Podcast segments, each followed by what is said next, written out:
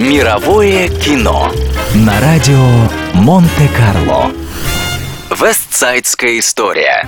Знаменитый художественный фильм, снятый в 1961 году, является киноверсией одноименного мюзикла. Вестсайдскую историю на Бродвее создали тремя годами ранее композитор Леонард Бернстайн, поэт Стивен Сондхайм и хореограф Джером Робинс, ставший впоследствии одним из режиссеров фильма.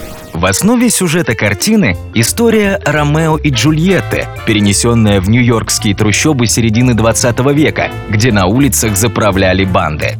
Фильм снимали в Манхэттенском районе Вестсайд, в районе 61 и 110 улиц. В те годы там действительно был квартал трущоб, предназначенный к сносу.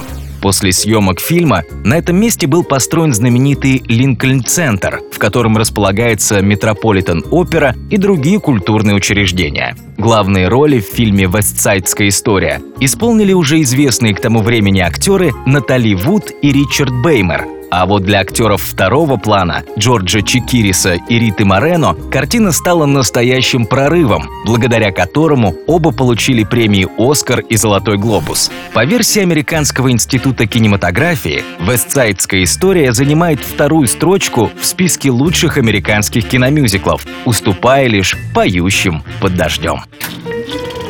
Мировое кино на радио Монте-Карло.